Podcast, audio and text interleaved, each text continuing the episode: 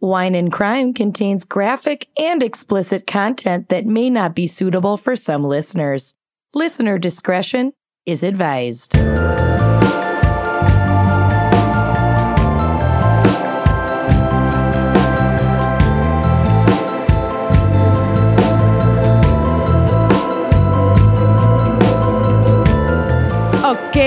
Wine Coven. Before we get to the show, we have an exciting announcement because we are doing a live show in Los Angeles, the city of angels, on Windy Wednesday. The windy, the Sunshine State, um, on Wednesday, December fourth at Largo. OMG, we are so excited to be in this space. Lucy, how do we get tickets? Oh, you can get tickets at wineandcrimepodcast.com forward slash live.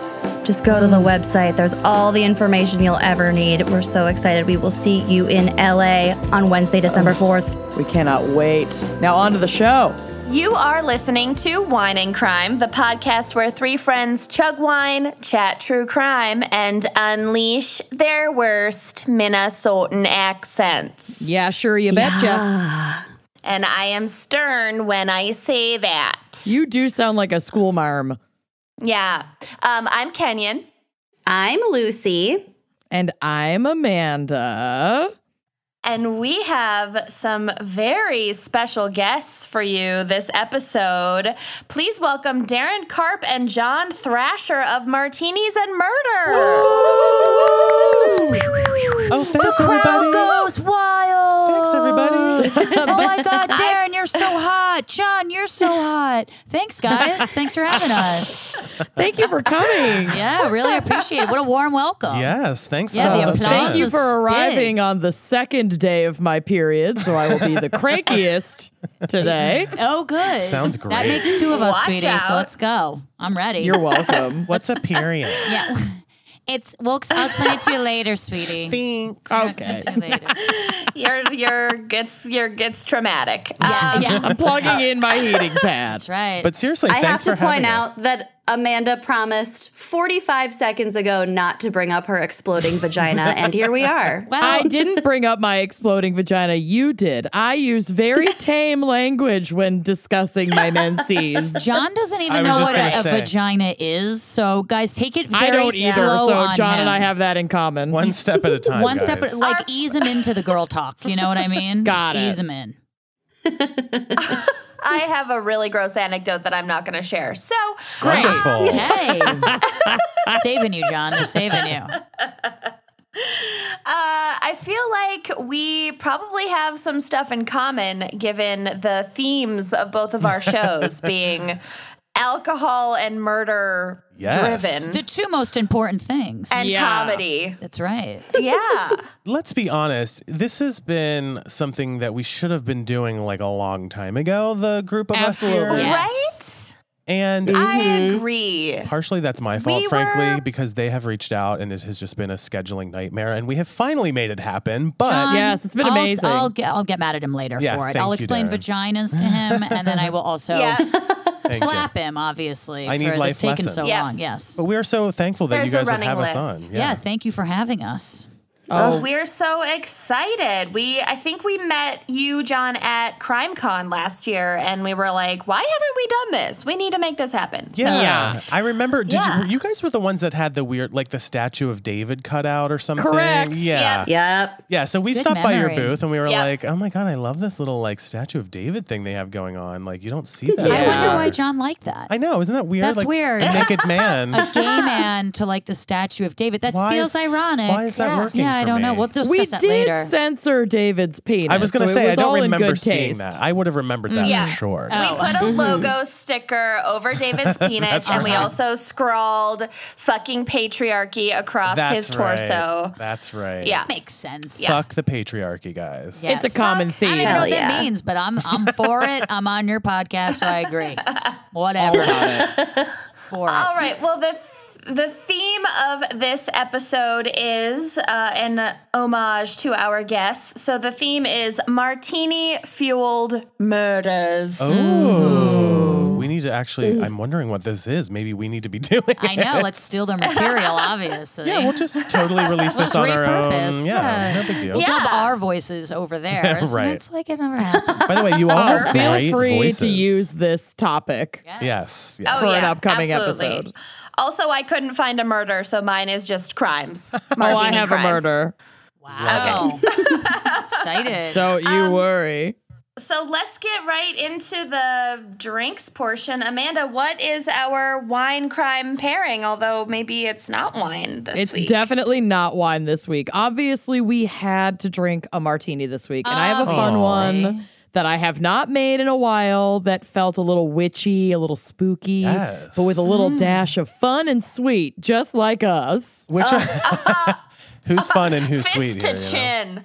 I mean, I have type 1 diabetes, so like my blood gets sweet sometimes. I guess oh, that counts. Wonderful. Thank you for sharing So, yes. Oh, you're welcome. I found this recipe a while back on the Spruce Eats website, and they have some awesome and super easy cocktail recipes that you can try if you want to get fancy um, without having to like go to Minnesota School of Bartending to follow these recipes. It's great.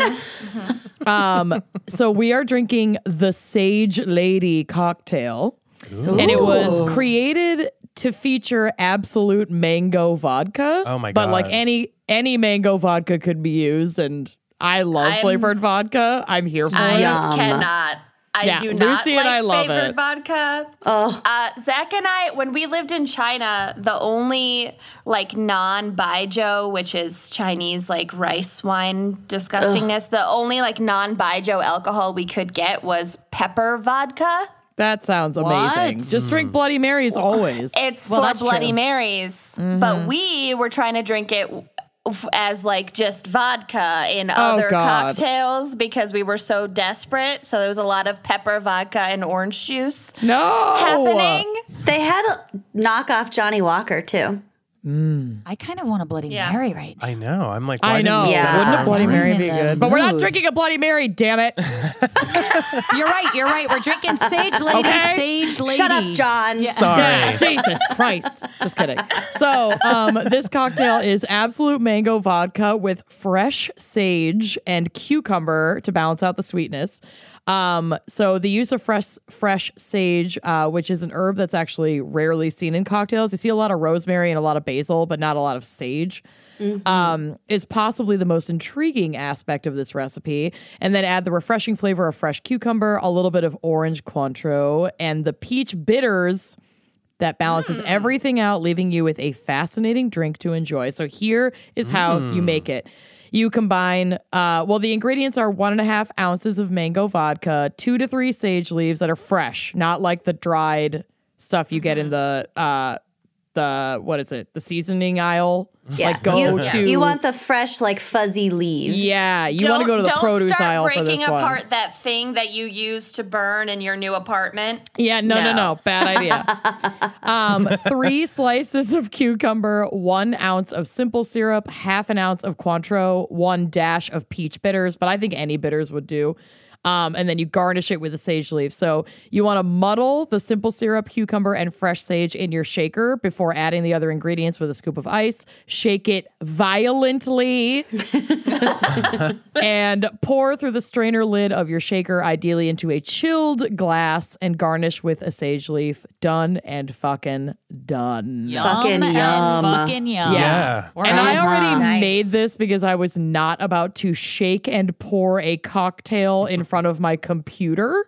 Right. Smart. That's smart. Not fucking happening, mostly because every cocktail shaker I've ever owned leaks, and the one I used Uh, today yeah. was no exception. What why, is why that about? that? It's I like the don't one thing I you don't don't, need to leak leaks, and it's like every single one of them. I could think of a few things I don't want to well, leak. Well, listen, you're right about that. I'm just Oh saying my that's God. thrown out there.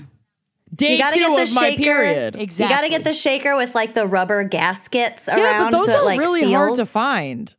Crate and barrel, baby. Crate and oh, barrel. Oh, shit. Yeah, gotta Crate and shell Barrels out for the sponsor good this stuff. podcast. Mm-hmm. We God wish. You guys Damn it. clearly have a crate and barrel. Yeah, it's, it's that's clear. I Right. really need to register for never having been married. I need to register for never will be married. So there you go. same. right? Yes. So anyway, that is the cocktail that I'm enjoying today, and we don't have like a pop or a or a crack. We so have I, a, a, a an ice chink. I don't have ice in mine. Do you have an ice My in yours? my ice melted. I was trying to make it clink on the glass and it it melted. well, then we're just gonna raise our glasses and do a nice cheers, okay? Nice cheers. Okay. Ooh. Cheers, y'all. One, two, three. Nice, Nice cheers. cheers. Oh, jeez. nice cheers. Cheers. I, w- I should have kept my jar of goat bones intact. That would have made a Oh, nice uh, yeah. little Oh. martini shake noise. Very, Well, very you really common. fucked I'm up. learning You're a fired lot now. from this Yeah. already. Ten minutes in, and lots happening. Exploding vaginas, goat, blood. bones. I feel good about oh, this. Yeah. We're like 10 minutes in, Yeah. baby. Yeah. Yeah. We have a long up. journey ahead of us. Buckle we do. up. All right. Well, Lucy, aka Goat Bones Lachelle. Goat bones Magoo. It's your prison Why name. don't yeah? Why don't you? Goat bones Magoo. Goat bones Magoo is what they call me. I'm getting that tattooed on my body. Get it Yeah, as a you tramp are. stamp though, and make everyone hella Yes. confused. It's perfect. Just a skeleton of Mr. Magoo. Yes, Oh, I even love better. this idea. It's in a even goat, better. in Yes. a goat form. Oh, and it super works because I'm almost completely blind. So here we go. Oh Lord. Lucy, take it away. I, I think your segment is going to be different than background and psych this week. Yeah, not a lot of background in psych having to do with martinis. so I wanted to take the opportunity to interview our lovely guests. Oh. Just a little bit about your own show.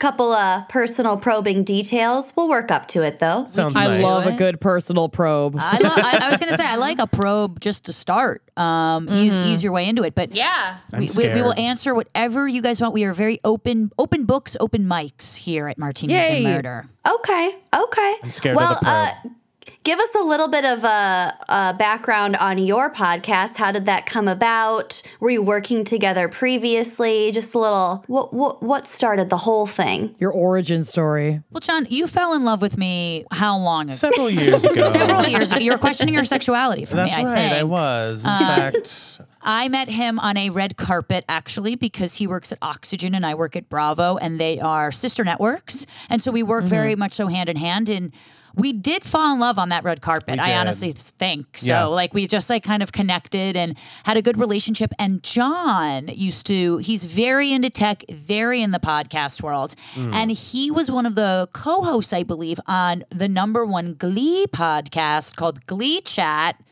Wildly popular. Oh my God. Yeah. Oh, okay. Yeah. I love Glee. So that's that. His forte is Glee. He'll talk to you about Glee, and he also was um, a guest on MuggleCast that his friends do, which is like the number one Harry Potter. So he That's right.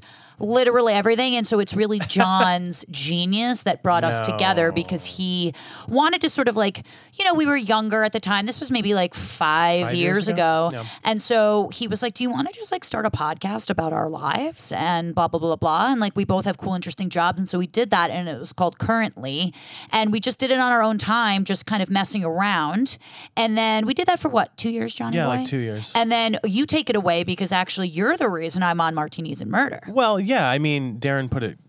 uh, Thank you, Darren. By the way, You're so welcome, sweet sir. of you to say so nice Yes. things about me. But yeah, I think you know I had always loved podcasting, and as Darren mentioned, we were doing currently for a couple years, which which was just an all topics kind of podcast Yeah, about our life lives and just- everything. It was frankly uh, just really meant for us to Practice. practice and stay focused on being on air together. We both, I think, had a hunch that we wanted to do something together because our Yeah. chemistry clicked so well and so early when we met. So, um, yeah, so basically, in a couple years ago, Oxygen rebranded from a, uh, reality television network into a full time true crime network. We've had Snapped on the air for several seasons, 25, I think, at this point. But um, yeah, then we went full time true crime. And you know, we wanted to do. I- We had me here on the digital team. It just felt natural to be doing a true crime podcast, And I- Serial had like you know just gotten right. really popular, so I think they wanted Right. to Yep. capitalize on it too. Yeah, totally. They wanted to, they wanted to have a have something out there for uh, the fans that love true crime podcasts as well as true crime television. So I obviously was a great kind of person for that, and I knew what kind of show I wanted to do, which was something um, where true crime was more digestible, and I think you guys know that very well.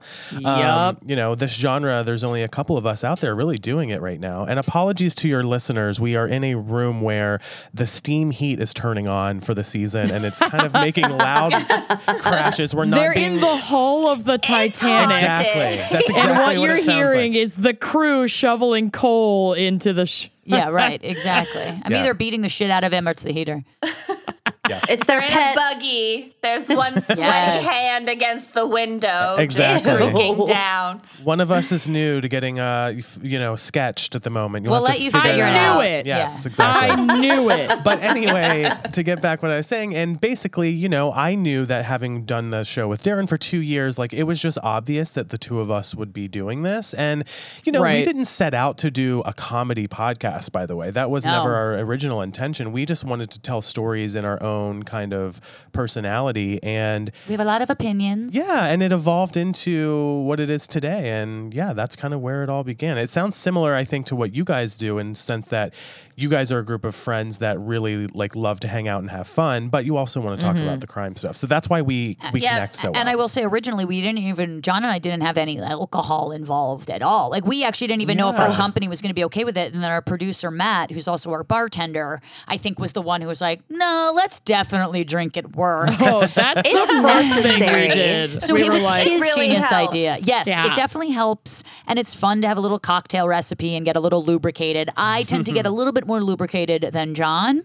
that's hard yes. same. Um, but it's same. it's it's it's definitely a very fun podcast. No, and I love doing it. It's my favorite part of the week. My God, Awesome. amazing. Nice. So for first of all, I just have to say I knew a little bit about your backgrounds, and I am wildly jealous. A of your Glee background, John, and B. Darren of your proximity to Andy Cohen. So we'll get back to Andy Cohen. Okay, ask me And whatever. Kyle Richards. But on the note of, you know, the true crime comedy show, we know that it can be tough to produce something like that. So how do you kind of toe the line between your humor and being respectful to victims and their families, especially now that your show is like, you know, co- it's a comedy show. It's not just like sometimes you're funny. We get this question all the time, so we just want to know what your answer is. So that Yeah, we us. definitely Yeah, we just want to steal your answer, basically. Yeah. Yeah, that's so do this right.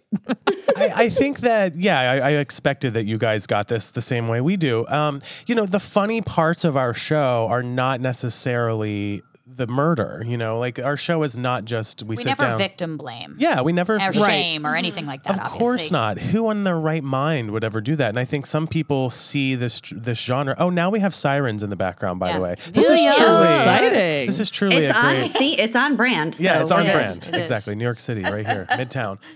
but um, you know, the funny parts of our show, or I like to say the parts that people come back for, are just us kind of enjoying being with each other. And you know, the show is true crime, yes, but it's also our lives. It's what's happening here in the studio with each other. And um, naturally, I think luck. We're just, I guess, lucky enough that people find that us and our personalities entertaining enough. So we use Matt a lot as our foil, and it Yeah. helps to be sort of funny. And I think the biggest jokes we ever make are usually on us and about us. You know, like Yeah, exactly. We tease each other constantly. You know, Very we're like brother and sister, and Matt is our child, uh, and we just have we have a lot of fun doing it. But our intent was never to be funny. It's just that Yeah. it was a way to sort of relate to these really horrible cases, and and like John said, digestible. And so eventually, you know, that's kind of how Matt, the bartender, kind of formed. Is I think John and I really needed an outlet for uh, our humor and to make it funny. And obviously, we're never going to be like, oh my god, they were raped. How funny is that? But Right, like of course we will not. take the details of a case,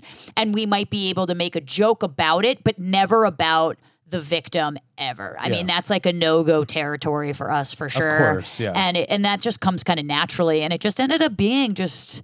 I guess a comedy podcast Well, even with the with the true crime spin. if or- you want to call it comedy, because it's not like we're coming onto the microphone and like trying out material. yeah, we don't know? do We're bits or anything. doing It's anything. all Right. it's all like we have our facts in front of us, and like we have we know exactly what we need to say because we have a lawyer on the line, and we obviously you know these are real cases, and Yes. facts matter in in these more Oh, than you ever. have a lawyer. We do You have are a lawyer. One step ahead of us until That's very True, recently. we have a lawyer. well, we, Now, well, we found that we had to say allegedly two a lot. Years.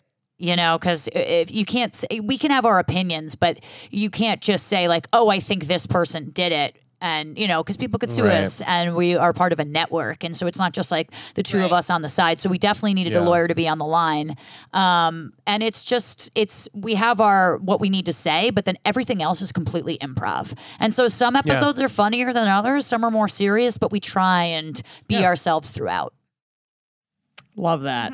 That's, I mean, Yeah. very similar to how we answer that question. yeah i figured yeah exactly Yeah. So it's nice to commiserate on that a little bit.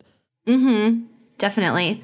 Um, speaking of commiserations, Darren, what are some of Andy Cohen's bizarre, like Mariah Carey esque green room requests? Spill it. I, I Spill hate I hate to admit that he's not the biggest diva, I gotta say. And I think that's a testament to being being with him for nine years. He's pretty low maintenance. Um We should mention that you're his assistant in case anyone listening. Yes, I am his know. assistant, his one and only assistant. I like to say I'm fame adjacent.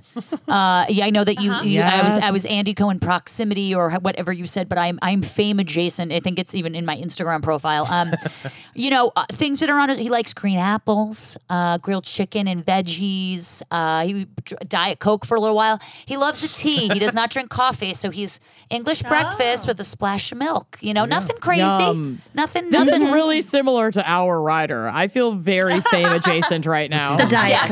Coke. Yes, Yeah. exactly. I really The connect with the veggies. So much hummus. I, I mm-hmm. connect with hummus and a Diet Coke for sure. We basically Yeah. lived off of hummus all summer during our, our tour. tour. It So got a So little, sick of carrots. it got a little rough. yeah, I imagine. s- I, I we imagine. didn't so. remember you could have multiple riders that you send to different venues so that they could switch up your food. Yeah, right. Exactly. Things you learn. He doesn't. We need have to make me. an- He doesn't have. We need to make an egg McMuffin rider, honestly. Mm-hmm. We got to do a Taco mm-hmm. Bell rider next time, John. Absolutely. Oh. You're kidding. That's what we got to do. Next level. Yeah, I think Okay, people well, that's think he, I, I'm like waving my palm fronds at him, like to give him a natural breeze and feeding him grapes. No, he's pretty. Right. He's pretty chill. He's pretty chill. Right. Mm-hmm. Awesome. Amazing. My favorite Andy Cohen Bravo TV moment is when Teresa Giudice like threw him across the room. And he's like, "You're strong." yeah. I was like, He is "Yep." such a good sport about oh. everything. he's got a great sense of humor honestly he taught me he's teaching me so mm. much and just like how to be how to take everything with grace and gravitas and he's just you know i have this theory that i think when you become famous you stop growing as a person like you stop maturing and you know he didn't get famous until he was well into his 40s and so i think he was mm-hmm. already you know who he was and he's a good midwestern uh NJB, as I like to say, nice Jewish boy, and so uh, it, uh, you know it, that just comes through even now that he's famous. He can't help but be himself, and it's very infectious. Amazing. That's nice. That's refreshing. There's Yeah. no higher. Co- my my husband is from Brooklyn, so he like didn't understand this. And we were at a Twins game, and it, they were like honoring uh, some really famous twin that um, retired. I don't fucking know sports, whatever. And everyone kept saying like how down to earth he was and salt of the earth, and like every single person that was honoring him at this ceremony kept saying that and my husband was like what the hell do they have nothing else to say about him and i was like no that is the That's it. highest That's yeah, that's the highest right. honor that's Yeah. the medal of honor That's down to royalty. Yes, You did it. yeah yeah Love it. Incredible. Um okay, so is Matt like Batman or like some other vigilante superhero? We wish. That's like Is Rat he Man. Madonna? Oh, is he I Cher? like that theory. is oh. he andy cohen sorry Now, God, it's that Cohen. would be I've never seen Matt and Andy Cohen in the same room at the same time. well, I will say this: true. Matt, uh, Matt's identity, which for those who don't know, we have the bartender on the show who conceals his identity both in live appearances and on the show with a voice modulation effect. Um, yeah, I think he just wants to sort of keep it a little bit anonymous, and um, I love I mean, it that. sort of identity. started as a joke, like because John and I, I don't know if you remember this, John, because this happened like Mm-hmm. almost three years ago, but it was like we were in our other recording studio when we first started. And I think we made the joke, we needed a foil, obviously, for our humor. So I, ju- I particularly just started picking on Matt. And I think we were like, you're so worthless. You don't even deserve to have a voice and a face. Isn't he like your producer?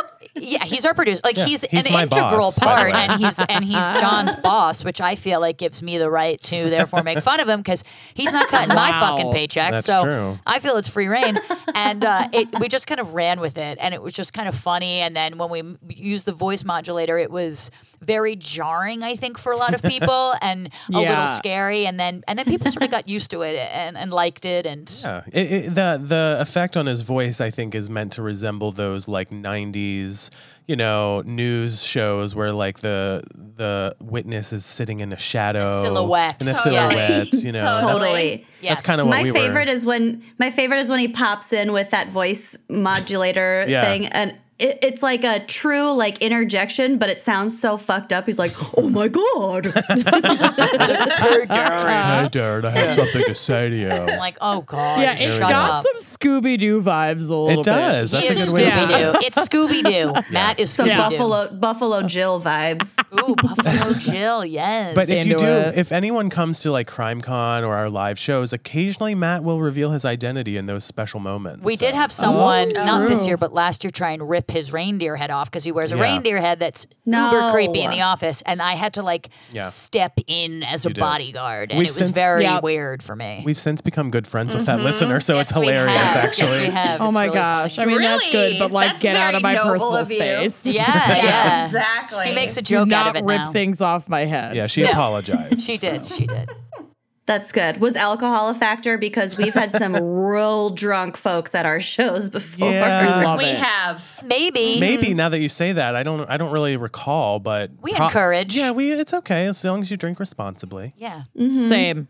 we Same. always say Just we're funnier drive. if you're drunk so Absolutely, Yes. I love that. Definitely. Um, speaking of being drunk, what are your favorite cocktails that you've had on the show, um, or like memorable departures from martinis? Maybe. It's funny because we don't actually drink. We do uh, drink a lot of like themed drinks. Yeah. Um, John is a sweet variety guy. Uh-huh. He, he loves anything with a Bailey's. Or some fruity. he loves whatever. a fruity thing. I'm more of the put your hair on your chest type of Yeah. drinker. Uh, so you know, but I will say one of the better cocktails we've had was actually really in the beginning. Yeah. I think we were covering a Florida murder because it was a key lime martini. That's So. I think it was something Yum. like that. It, and he put this like graham cracker crust, you know, kind of where the salt would go on a, on a margarita. And John, and I, but it was like tart, you know, it wasn't overly sweet. And John and I tasted this thing and we were both like, heaven. holy shit, this is good. And we always talk Incredible. about it being our favorite one. Yeah, absolutely. Anything like that, Nice. I am so down for. We actually recently just did um because I had asked on the show. We have Matt the bartender, and then we have Gina the staff boozer, who is just uh, in the. Uh, Yeah. Yup. who she is makes just- the drinks. yeah, really, she's yeah. like in the uh, food and beverage world, so she has a lot of connections with like helping us kind of come up with some good recipes. And I politely asked if in October we could have some Halloween or fall themed drinks. He loves a Duh. pumpkin spice latte. That's right, because I can only Oh, drink yeah, so many. PSL, of- baby. So many. Of the, Controversial, Yeah. but fine. listen, I agree. Let me live my life. I agree. I guys, make fun of him for it every day. let me live. But I had asked her, and she had made like um like a spiked apple cider. Yeah, and it was just good. so Yeah. good. I Had like a love that. cinnamon Um, stick in it, and Yeah. it- I almost went with something like that today, but then wanted to n- come out of left field. Shake Sounds things great. up. Shake things Things up. Up. That's it. That's, Violently shake things up. that's the episode. Exactly. That's the episode. She got it in. I will say there are some drinks though that I can tell for John they're just too strong because like too by the end of the episode he's had like negative sips. Like for some reason the cup is now overflowing. Yeah, he like Yeah, he's like- he's vomited weird. back into the glass. It's exactly right. It's just like Yeah. listen. I grew up. My my dad, my grandparents were kind of not heavy drinkers, but they drank and. It's like uh, even these drinks are so much stronger than that. It's like almost like I'm drinking kerosene. It's like, guys, come on, we can just cool this down a little bit. We're not trying to grow Yeah, chest we, hair. this can be pleasurable. It's It doesn't martinis and murder. He's a delicate Right. flower, and I have to let him blossom in his own time. Thank you, dear. You're welcome, honey. It's his journey, you know. We It's his used to journey. get Thank you. Yes. Journey. Becoming a man. we used to get way, way, way drunker in the early days of this show. And then we were like, we're gonna die. We need to not. Yeah, I'm not gonna lie. P- in particular, cruise ship disappearances, I had to listen to the episode again to like remember what the fuck Amanda's case was. Oh my god, I was so hammered. Zach came home once and I had been recording, and we record. li- We used to record really late night my time because of the time difference. So we would start Right. at like midnight my time. Oof, and it was a weekend. Yes, and my husband came home at like 2 a.m. and we had just finished recording, and I was like crawling on the floor and Yeah. laughing, like just like laughing to myself, giggling. And he was like, "Was it a good episode?" like, There, I don't know. You tell me, I guess. We've deliberately set our recording time for like four o'clock in the evening because Oh, we, yeah. so that we can you know function after we're done. Because had we recorded earlier, you know, some of us have to get back to work, so it's not Right. exactly the right, Right. time. Yeah, Yeah, yeah, that that's tough. I forget that we're in our place of work I know, sometimes right? when we are in our little siloed studio, and I'm like, oh shit, you- Exactly. there's the president. I'm like, I got to pull it together. yeah. that would be tough. I do There's not envy Mr. that. Oxygen, Yeah. Yes, that's our president, Mr. Oxygen. Mr. Madam Exactly. Mad- Oxygen. Madam Oxygen. It is That's a a cool actually. name, That is actually, a cool Madam name. Oxygen. Well, you're To welcome. to Yeah, we're time. gonna steal that. mention that to her next time, Darren. Um, speaking of Madam Oxygen, what are your favorite Oxygen shows like besides your own? Could be a podcast, could be like TV. Oh, that's a good question. Oh God, um, I like Buried in the Backyard a lot. I think that's really good. Um, in uh, is it Injustice, Yeah, right? yep. With Nancy Grace, I think is really interesting, and you can have your sort of opinions about Nancy Grace, and I understand that we all kind of do. But her show, you know, she she clearly is, you know, passionate about what she does, and she kind of handpicked the cases herself, and I thought that was really cool. I'm always a fan of Snapped. Uh, anytime a Yeah. woman snaps, I fucking relate. So I, sor- I sort of have personal experience with that. Uh, yeah, and I've loved. Have you Quality snapped? TV. Darren has snapped. I snap every time on the damn podcast. day. John has seen me like in in things before where he's like, I've never seen you like this. Oh my God. Darren just gets shit done. That's the reality. That's of it. yeah, that is the reality of it. I also really like a lot of the specials that we've done. Uh, Susan Cox Powell, the disappearance of Susan Cox Powell. Uh, Dirty John was obviously great. We did one on cults. Yeah. Um, go ahead, John. Though this Yeah, is your Deadly Cults. forte. I'm just mentioning literally these are everything I'm great. obsessed with. Yeah. Yeah, I mean, there's, I mean, of course, Snapped is the OG, so I gotta go g- give a shout out to Snapped. Um, there's a show coming up on Oxygen called uh, Killer Siblings, which is really Yes. good. Oh yeah. Oh my god, my sister and I will be watching that. Yes, that premieres October 27th. I'm not sure when this episode of your guys' show airs, but October 27th it's out, so you can watch it on the site. You're going to be taking notes, aren't you? oh with you yeah, I've already sister? seen the first episode. It's pretty incredible. Oh yeah. shit. Amazing. And then we also have a digital series on oxygen.com that I've been Oh, yeah, working this one's great. Yeah, I've been working actually pretty directly on. It's called Searching For.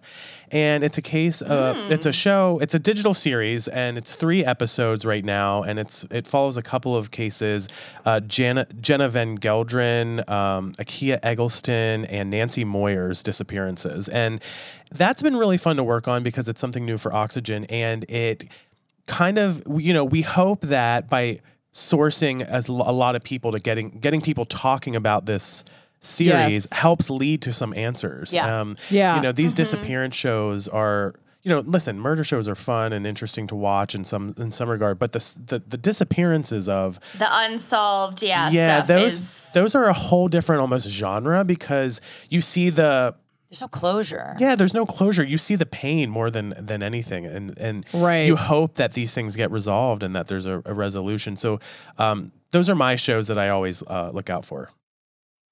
Nice. Thank you for sharing. I Yeah. have I I gotta go with Snapped personally. It's, Oh, yeah. I- it's been on forever. Yeah. Yeah, I mean, like it's you on its, said, what, like, Darren, I 39th season or hardcore identify. Yeah, I mean, you know, I think I think especially with true crime, and we talk about this all the time of why it's female centric and why people sort of love it, and and sort of women, you know, either gaining the knowledge or sort of feeling secure in the fact that you know we get attacked. Um, but I think with Snapped, it kind of like takes it and reverts it a little bit and says like, listen, like it's not just a male dominated thing. You know, Yeah. women have Yeah. these cases too, and it's important to recognize that. You know, obviously there's more male serial Gender killers. equality That's right. We can just murder. We can Equal serial kill. opportunity murder. Exactly. We can serial kill just like men, okay? We are rosy riveters or murder. Yeah, and mm-hmm. explain to the people why he fucking deserved it. A thousand percent. Maybe not that far, guys, but yes, I, hear I what you're saying. always side with the women on Snap. I'm Oh, yeah. sorry, I just do. I'm Oh, like, it's, I it's get a it. problem. That's like our biggest note of of like criticism is like, love your show.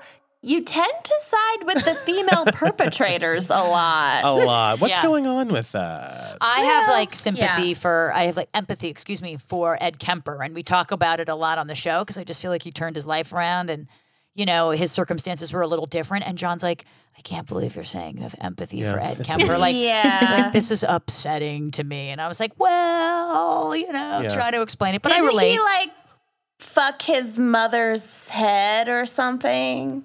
little bit. little yeah, bit did. A little Yeah. bit. Yeah. Yeah, just a And little then I think There's a reason her. for everything. Yeah, but then you listen. He helped solve a bunch of serial killer cases and understand how the mind works. Yeah. He recorded a bunch of audio books. Yeah, and what a like great and guy. confessed the- to all of his for the murders.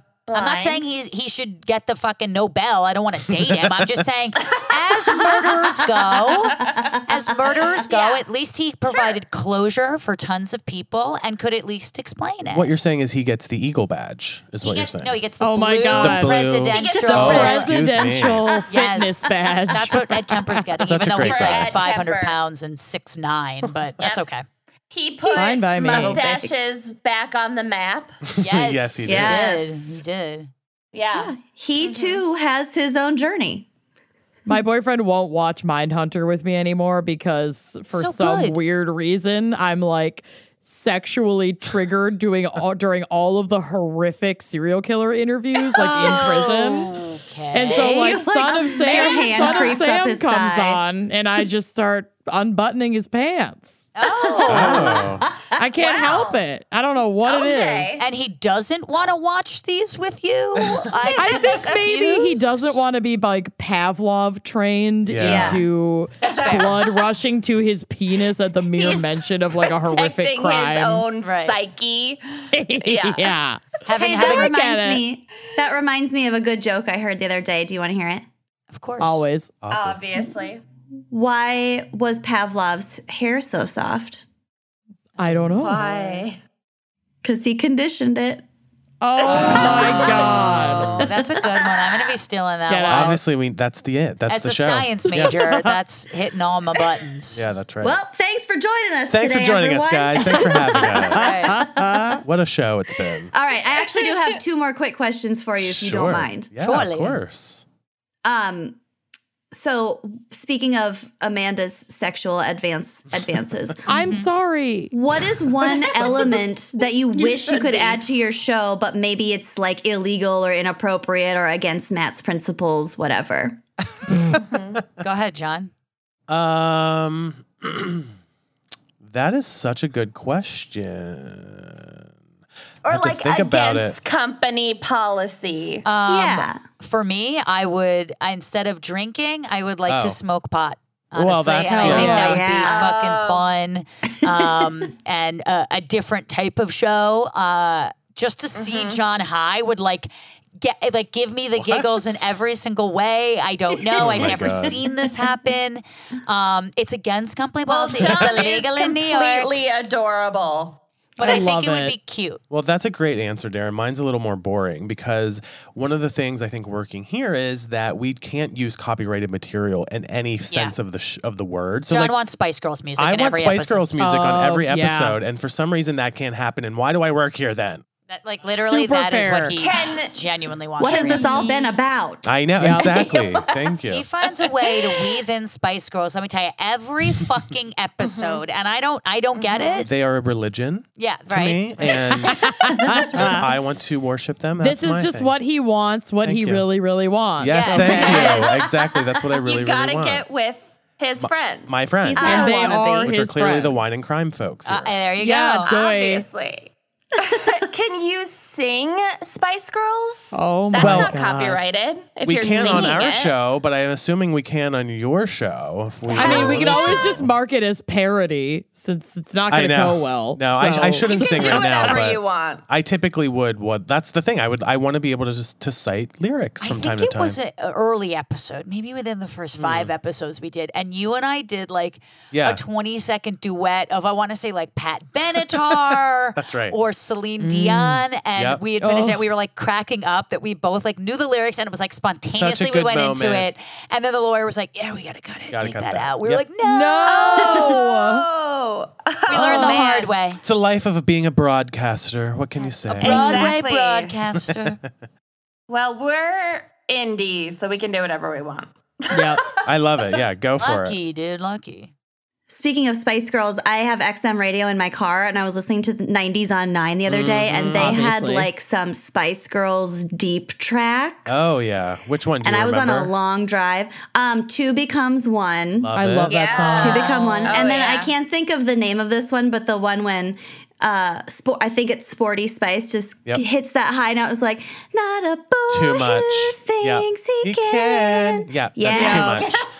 much. Oh, Um, it's so fucking good. Both of which were um, number one singles during Christmas, which was a big thing in uh, England Yeah. in those days. So Oh. good for them. so maybe they weren't so deep tracked, but it those wasn't were actually yeah, wannabe, those weren't you know? super deep, but yeah, they were like the third singles on each of the albums. So just throwing it out there. I know everything. They were about so them. good. Yeah. Two becomes that one. is Just like these two podcasts are becoming one right now. Mm-hmm. Love that. Amen. They're like, tonight please God, no.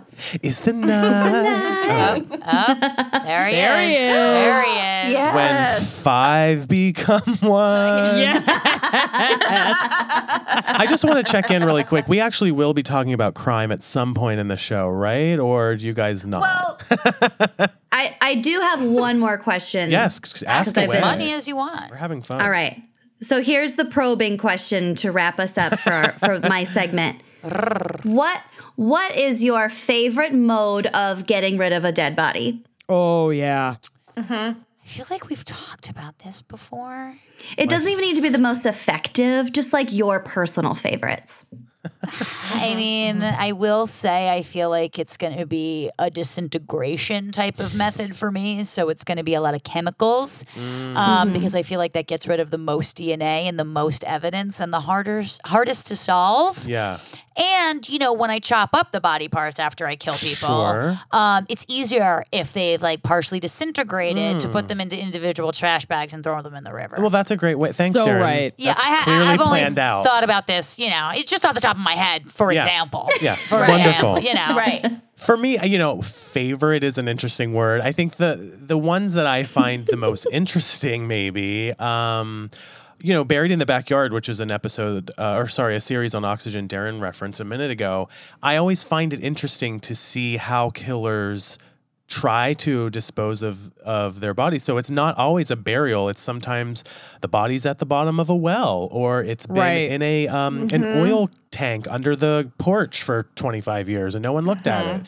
Um, so there's a lot of like interesting things where like you kind of look back at your childhood and you're like. That weird barrel that was near that playground. was that What doing was there? that doing there that whole time?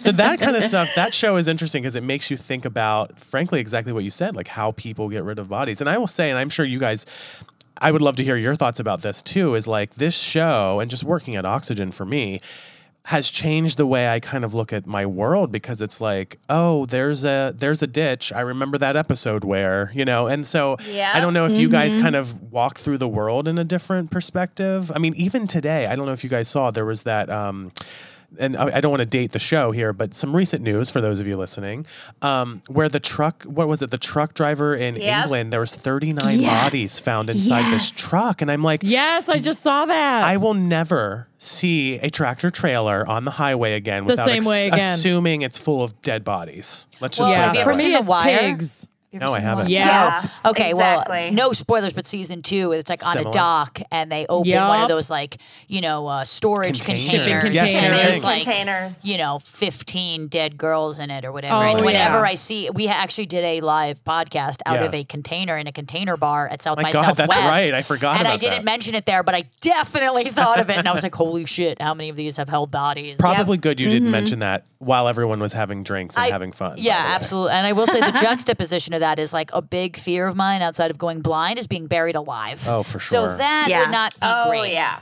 You know, like in Kill Bill, where Uma Thurman gets Ugh. herself out of it is like my favorite scene ever, but also terrifying. Yeah, to me. totally. High stress. That's a high anxiety Yes, scene for me. yes. For we had we had a buried alive episode and in my case the lady it was her fiance that buried her alive what a winner God. and she got herself out by like scraping through the cardboard box that she was in with her motherfucking engagement ring Oh my God. Love it. Dude, diamonds are forever. That's just what I'm goes to saying. show that they they're- are a girl's best friend. You know that shit was not cubic zirconia because that shit would have like wiped out Right, on the right, first right. cardboard scratch. So if he's gonna bury her alive, the at one least good give the girl a thing diamond. he did Yes. Yeah. Right.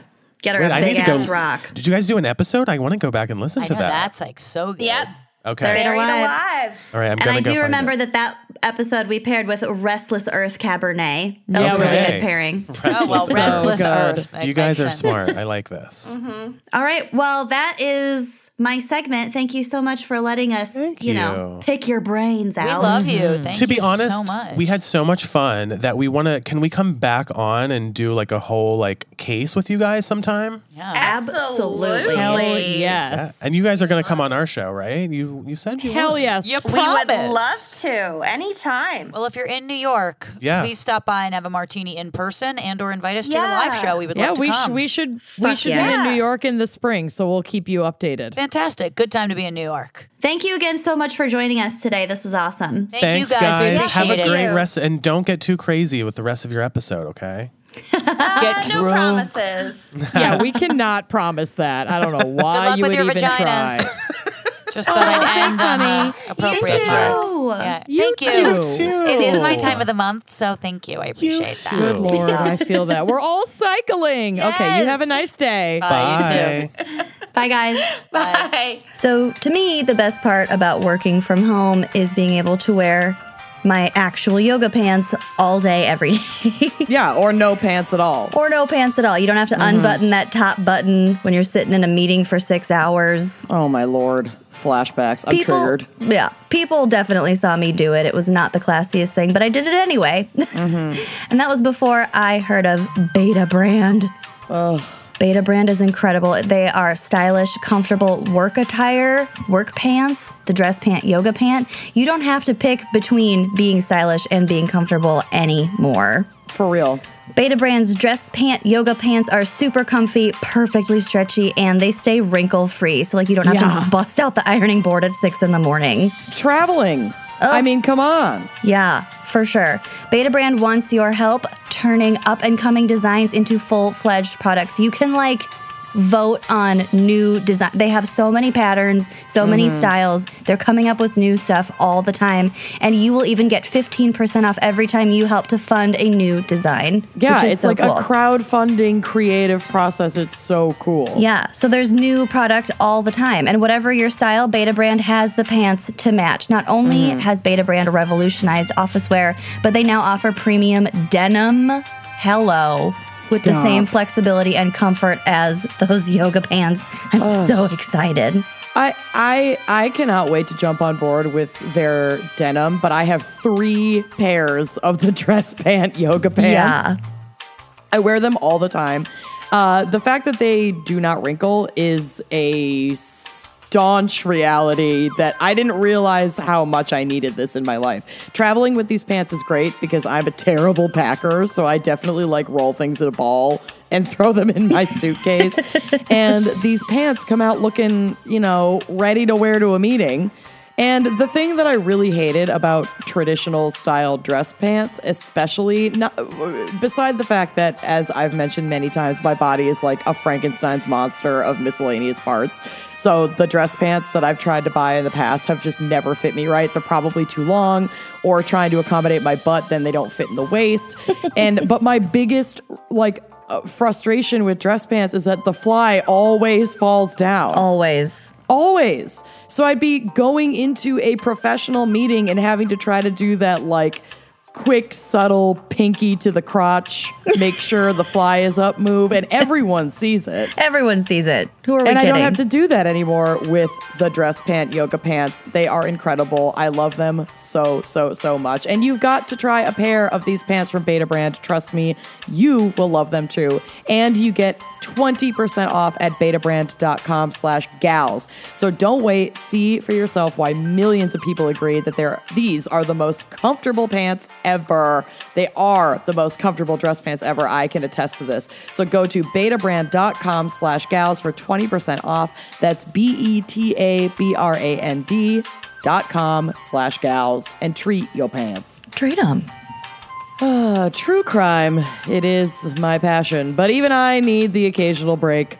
So when I feel like I need a mental palate cleanser, my go-to refresher is Best Fiends. I love this game so much, even Yeah. when I am stuck, which I currently am on level 963. I have been trying all morning to get past it because it is it's challenging, but it's not like frustrating. I want to throw my phone. It's like no, I want to beat this. This is it's fun every time, and I get this like sick satisfaction because I'm connected to it on Facebook. So I play with a bunch of friends and also like a lot of members of the Wine Coven. I totally see in the Best Fiends app, and then I'll like totally pass them in levels and just be kind of pumped about it. It's just it's super fun. The characters are so cute. The puzzles are challenging and they're different every level. And then they do these like really fun unique seasonal promotions. So right now going into the holidays you like collect app pumpkin pies in the game. And then like the pumpkin pies get you points. I don't even i can't even. It's so much fun I totally love it. It is a unique and exciting puzzle experience, unlike any other puzzle games out there. And I play a lot of games on my phone, and I've deleted a lot of them because Best Fiends has now just like completely taken my number one spot in terms of the games that I like to play. Um, they treat the game like a service for their players. Again, it's super fun when you can log in on Facebook and kind of like see the progress of your friends. You can send each other gifts. You can send each other like powers and all kinds of fun things to keep each other playing the game. And then there's also that little friendly level of competition. I also really love it for traveling because it does not require internet to play. So I am about to embark on a long trip overseas, and if you better believe I'm going to be bringing Best Fiends along with me. You can play it anywhere on the plane, on the subway, not while you're driving, but like anywhere. It's so great. I collect all these different characters. I have a ton of them, and they each have different abilities. So you have to like pick them strategically to pass each level. So it actually does kind of test your mind, and I get a lot of enjoyment out of it. It's a really, really fun game. Amanda is a best fiends fiend. I am a fiend. You're my best fiend. Thank you. So engage your brain with fun puzzles and collect tons of cute characters too. It's a five-star rated mobile puzzle game with over 100 million downloads globally. Doy. Dang. So download free on the Apple App Store or Google Play. So again, that is Friends without the R, Best Fiends. Treat your mm. games. Treat it. All right, my case. Do it. I was struggling to figure out what the fuck to Google for the theme of martini fueled murders. Oh my god. Um, I had so much fun googling woman kills husband by poisoning cocktail.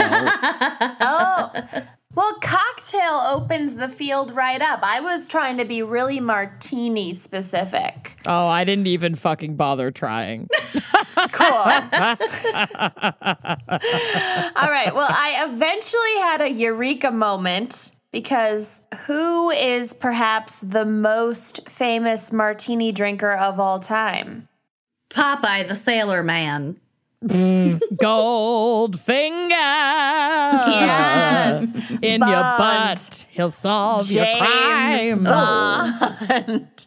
With his cold finger. Ew. okay. All right. Okay, I was making up those lyrics, but it wasn't that far off. I'm going to be honest. That song is really weird and gross. In the 1964 film Goldfinger, Goldfinger. Sean Connery immortalized Bond's favorite drink with the line shaken, not stirred. I'm still more of a Pierce Brosnan Bond, but whatever, it's fine. I'll take it. Pierce Brosnan is the most handsome Bond, but his movies are the worst Bond movies. I love them. They're so campy. Yeah, yeah, they're really bad. Okay, but author Ian Fleming had already gone into Bond's favorite martini recipe in exacting detail years earlier in the Dr. No book. Quote, a medium dry martini with a slice of lemon peel, shaken and not stirred, please. I would prefer Russian or Polish vodka. of course you would. Karen. Yep. So that is James Bond's martini recipe officially. Love it. So now you might think this would be a fruitless Google search for a true crime show since James Bond is not true. He is, in fact, fictional. But you would be wrong on both counts. Ooh. Well, yeah, isn't it based on like actual, very fabricated, No, but like that's spy not- stuff? That's not, not really, no. It's not? That's not Spy why. stuff. Oh, I thought it was. Spy stuff. Spy stuff. Um, okay. Spice A chemistry No. happens.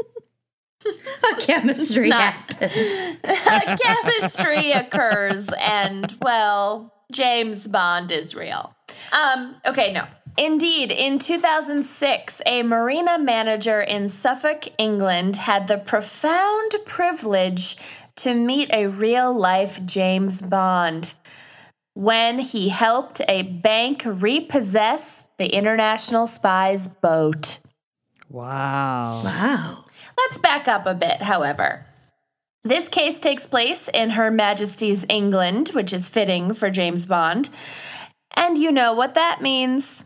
I It's have no idea. It's time for geography. Ah. Geographer. So, Suffolk is home to the villages of Woolpit, Bury St. Edmunds, and I, E Yikes. Y E. Oh. As well as the metropolises of Assington, Cockfield, yes. Gipping, Blow Norton, No. No, Norton. Shimpling, and Amanda's favorite, Snape. Snape. I like Assington. Assington is amazing. I like Blow Norton. Edward Blow Norton. Blorton. Cockfield. Assington, Cockfield, and Blow Norton. God. I want to have like a pet. No. No, I want to get a. I want to get a pet skink and name him Lord Assington Blow Norton. Oh, Cockfield. that's. Yes, Cockfield Lord Esquire. Assington Blow Norton Cockfield at your service, Esquire. I like it. Esquire. Okay, so now that that's out of the way, let's return to our unfortunate, suddenly boatless Bond. 41 year old Michael Newitt was twice married and the father of five children, which I should knew be a crime. Michael Newitt. Uh, he also owned and operated Mycena Technologies Limited, which is branded as a telecommunications firm, but basically they just installed phone systems.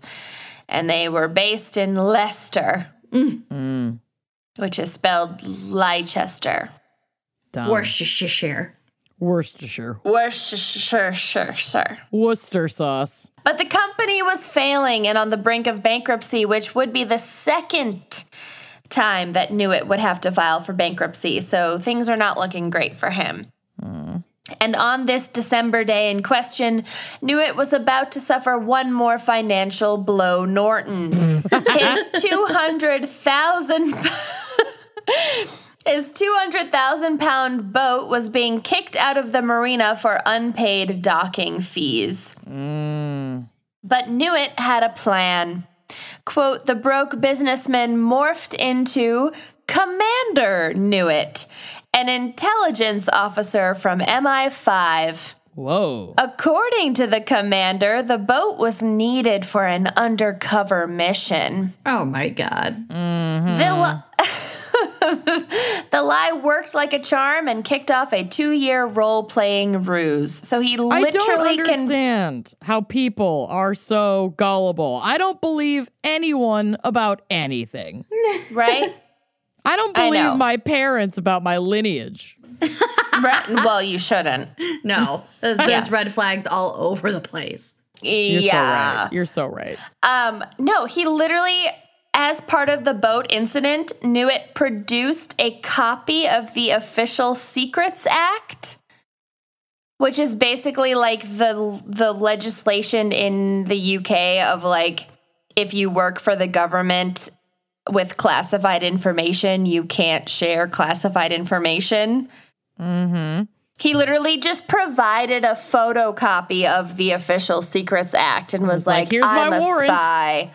Yeah, don't take my boat. That's like when Michael Scott gives uh, Mindy Kaling the Hello Kitty computer case that she had gotten as given as the corporate gift, and she's like, "Prove it. Show me the receipt. Show me that you actually went and bought this." and he just hand he just hands her a receipt for McDonald's, and it's like, "Here it is." I was like, "Jesus, how many fillet of fishes did you order?" Seven. Yeah, it's just, it's fucking crazy, but it worked. So I can't. I mean, confidence is key. It's like people showing a fake ID or something. Mm-hmm. oh, or we'll like an get to the obviously expired IDs. ID. Oh, good. He would later pull the same stunt when the bank tried to repossess his car, a Volvo XC90, my dream car, that he'd fitted out with strobe lights and a siren.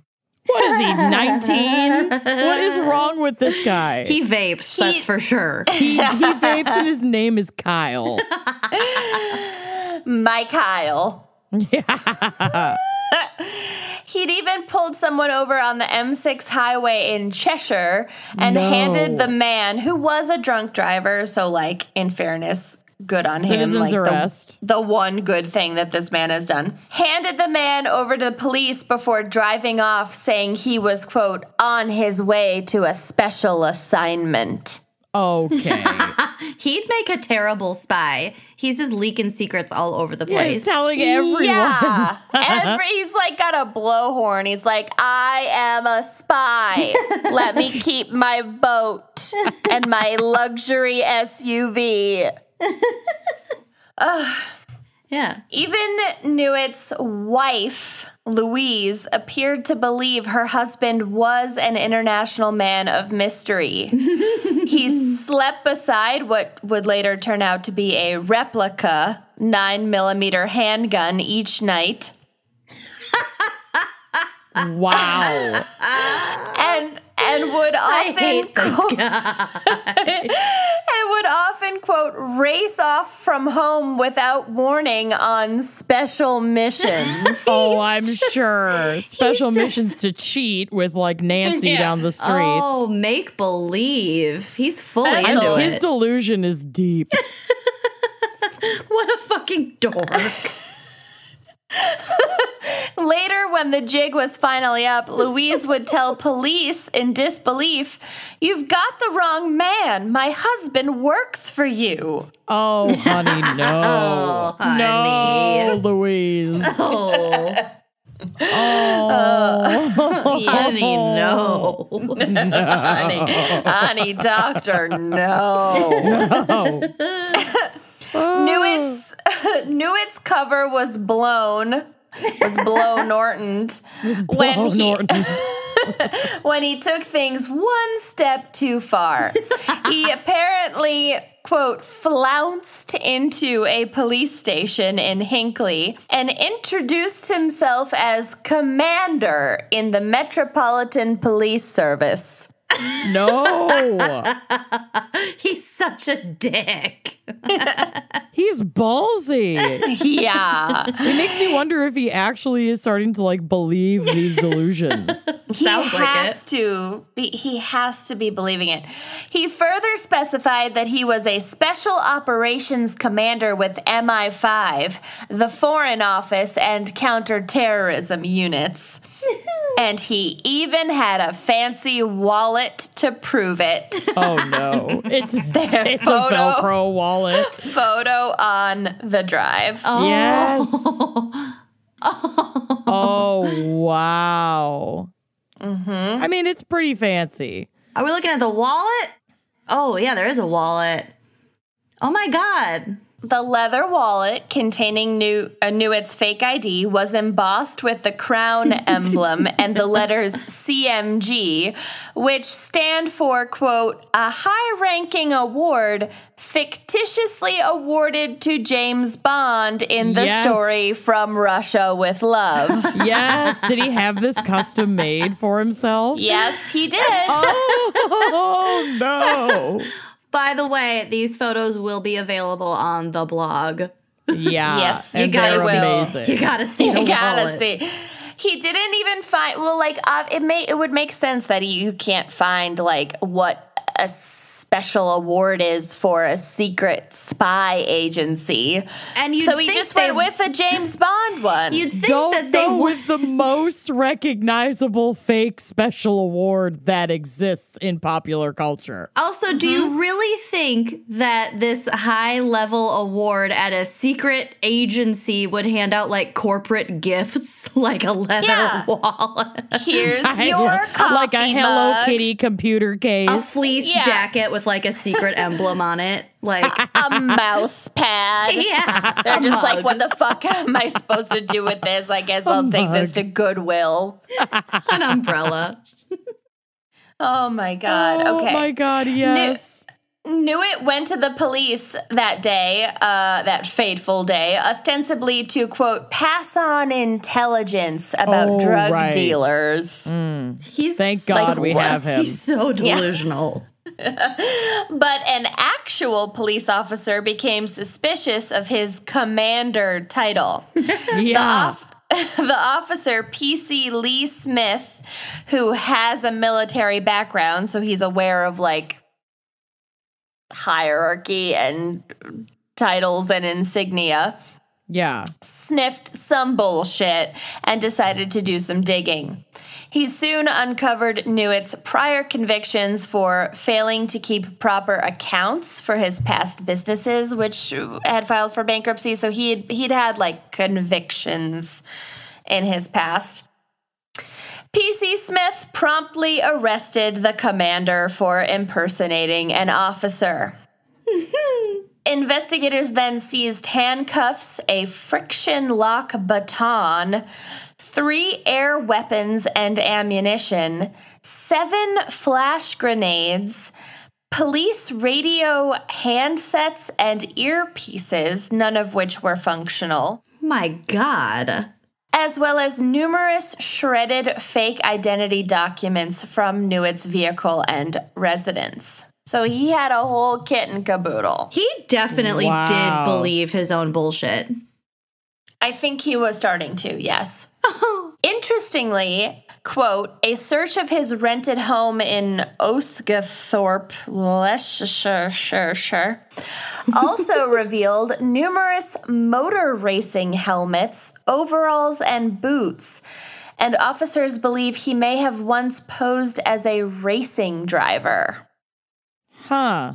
So he had other identities that he was toying with as well. This is bizarre. Mm-hmm. Or maybe that was Commander Newitt's cover. Oh. You know, it's like Russian dolls. There's Yeah, so many yeah. like They're all nested. Mm-hmm. fractures here. PC Smith, so the arresting officer said, quote, "The James Bond character became real to him. He told his employees he was a secret agent, but if he really was a spy, they would be the last people to know." yeah, no shit.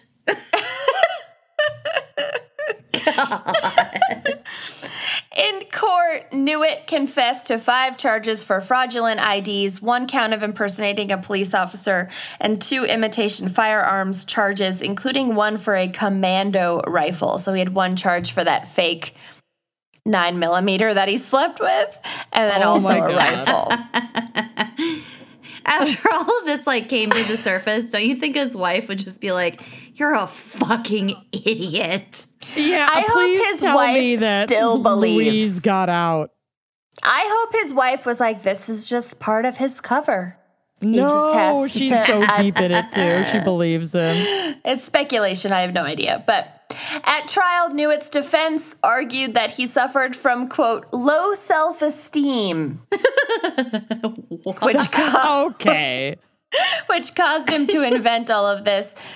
But the pity party didn't sway the judge, and Newitt was handed down a two year jail sentence in late 2008. So he's definitely out by now, and one can only hope is working for Her Majesty. I mean, he did such a great job in the interview. Right? All right, and then I have one one other super super short one. On October 4th, 2012, Gabby Scanlon was celebrating her 18th birthday at the newly opened Oscars Wine Bar and Bistro in Lancaster, which mm-hmm. is exactly 84.3 miles northwest of Peniston. Oh, I thank God. checked. Oh my god, You walked each step. That's exact. when she was handed a free nitro Jägermeister shot by a bar employee. I don't like that. Nitro is it just when it's like pre-chilled? I will find out what it means. Ooh. Um, but it's her 18th birthday, so it means it's like the birthday where she can start to drink in the Right. UK. Right. So she gets a free shot. The cocktail is laced with two toxic substances liquid nitrogen, which makes the drink appear to smoke or be surrounded by a cloud of white vapor, as well as the even more dangerous Jägermeister. So foul. Oh, I cannot. I cannot. Uh, liquid nitrogen boils at negative 196 degrees Celsius. Whoa. Yeah, that's fucking crazy. It's really odd. It is not meant to be ingested and can cause severe internal damage. So it's the perfect ingredient to a cocktail. so, anyway, back to young Gabby. She asked the employee if the shot was safe to drink because it was like smoking and had vapor and stuff. Mm-hmm. And he assured her it was. But after she took it, she felt an immediate searing pain down her esophagus and into her stomach. Yeah, you do not drink that shit. Yeah, she began tearing at her clothes in a panic as smoke billowed from her mouth and nose. Oh, this is why the dry ice goes in the bottom of the cauldron, and then you put like another punch bowl over the dry ice mm-hmm. to serve from. You don't put the dry ice in the. Ugh, that's so annoying. She couldn't breathe and was rushed to the hospital where surgeons were forced to remove her stomach and Holy small shit. bowel in order to save her life. Oh. Holy sh! This poor girl. Oh my god. I god. hope this motherfucker got sued for all he's worth. I don't know. Lancashire police said, quote, medical opinion is that this would have proved fatal had the operation not been carried out urgently. Good lord. The wine bar and bistro normally serves a cocktail for like nine pounds, which includes liquid nitrogen and champagne. And which apparently hasn't caused any issues. But the bar admitted that it, quote, failed to ensure the shot sized cocktail was safe Yeah. for consumption. No risk assessment has been carried out on the dangers. Oh my god. So the bar stopped serving any liquid nitrogen cocktails, obviously. yeah. And Gabby survived, but she fucking lost two Her organs bowel. Yeah. Fuck. At 18 years old. Oh. And I'm sure she's gonna sue, but I didn't follow up. You know how every that. time you have a hangover, you're like, oh, I'm never drinking again. And then you definitely drink again. Right. uh, if this happened to me, I would never drink again. She Right? probably isn't able to. I know, but like, she got a she was handed a free drink and she asked if it was safe to drink. yeah. I mean, this could have been me in New Orleans. I was taking shots out of people's mouths. I Yeah. didn't know what planet I was on. A free shot. I yeah, I wouldn't have I'll even it. asked. I know. Yeah, so those are my cases. Wow. Nice job. Thank you. Thank you so much for sharing. And now let's hear from our sponsor, Jaegermeister and Liquid Nitrogen. Y'all, this season can be a whirlwind of deliveries, visitors, ick, holiday travel. So it is the best time of the year to upgrade your doorbell and keep an eye on home no matter where the holidays take you. This is for real. Ring brings you so much peace of mind. It helps you stay connected to your home from anywhere. So if there's a package delivery or a surprise visitor, you'll get an alert and be able to see, hear, and speak to them. We hmm. are living in the age of technology, y'all, all from the convenience of your phone. If you're on the go this season, whether it's across town or across the country, you can check in anytime for some much needed holiday peace of mind. Oh my God, I love my ring system. I love mm-hmm. being able to, well, I, I'm a millennial, obviously. I really don't like it when people just knock on my door. Right. Don't stop by. Do not stop by. We've made arrangements. Exactly. Text. Yeah. But yeah, when someone knocks on your door and you're like maybe upstairs in your bathrobe and you're like, oh my God, do I need to go answer the door? Is it like Right. a political door knocker? Which, bless them, but man, sometimes I don't want to engage because again, Are they in black slacks, white button ups, and skinny black ties? You know, or is it the delivery man with your wink delivery? Because then I'm answering the door. Because then we're answering the door no matter what state. So mm-hmm. it's, I just love being able to see who's at the front door. If I'm out of town, being able to see if a package was delivered, because then I can like text my neighbor and ask if they could like put it inside. Because again, like Amanda said, season of deliveries, y'all. Yeah. Like that package thievery is very real. So Yes. Consult my Twitter and you will know the truth of that. Oh, yeah. So, for these and many more reasons, I love my ring system, the video doorbell, and all of the associated features that is the way to go. Mm-hmm. So, as a listener, you have a special holiday offer on a Ring Welcome Kit available right now. With a Ring Video Doorbell 2 and the Chime Pro, the Ring Welcome Kit has everything you need to keep an eye on home no matter what the holiday season brings. So with Ring, you are always home. Just go to ring.com forward slash gals. That's G A L S. That is again ring.com forward slash gals. Additional terms may apply. Treat yo security. Oh my gosh, Treda. Finding a bra can be a hellscape to navigate. Mm-hmm. And Third Love makes it easy for a multitude of reasons. Number one, Third Love uses data points generated by millions of people who have taken their Fit Finder quiz. We love a good quiz mm. to design their bras with breast size and shape in mind for a perfect fit and premium feel. Check, check, and check. They also offer more sizes than most other brands because Third Love offers more than 80 sizes, Dang. including their signature half cup sizes. Hello, how incredible is that? And my personal favorite, because I hate to leave my house, the convenience of Third Love. You can skip the trip. You can find your fit with Third Love's online fit finder. You order and try on at home. No more awkward fitting room experiences. No more teenage girl who's doing her like second shift with the little like the sad overused measuring tape around Yeah. their neck and they're like knocking on the door while you're silently crying to yourself in the in the dressing room. Is this too you know detailed an experience? Am i triggered right now? Maybe a little bit but third love keeps these things from happening to you Oh my God. Third Love is amazing. They offer comfort and quality. This is hands down the most comfortable bra that you'll own. uh-huh They're so soft. The, the cups are like a little bit stretchy. It just makes it feel like it's just formed to your skin in the best way. yeah They also have straps that won't slip and tagless labels. They're not itching back there. Like if Oh, you, we've so we've brilliant. all been there. And like where the bra strap, where the hook is, where the tag is, it's right in the middle of your back. That's like the one place you can't get to. for real and So- you cannot train your cats to scratch that spot we've tried Not my cats. no But yeah, that tagless label is key. They also have lightweight, super thin memory foam cups that, like I said, just mold to your shape.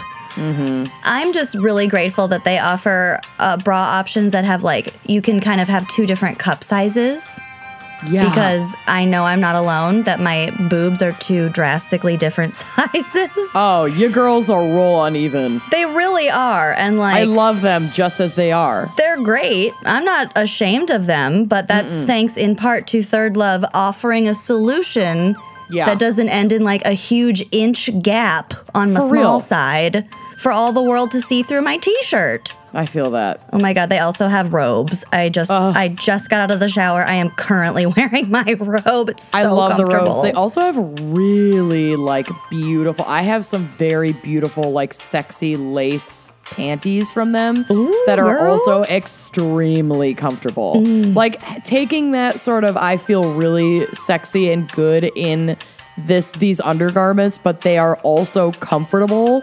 That is combining my two absolute favorite things. I can't Absolutely. even.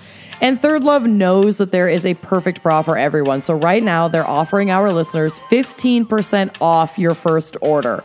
Just go to thirdlove.com slash gals now to find your perfect fitting bra and get 15% off your first purchase. That's thirdlove.com slash gals for 15% off today. Treat yo undergarments. Straight um.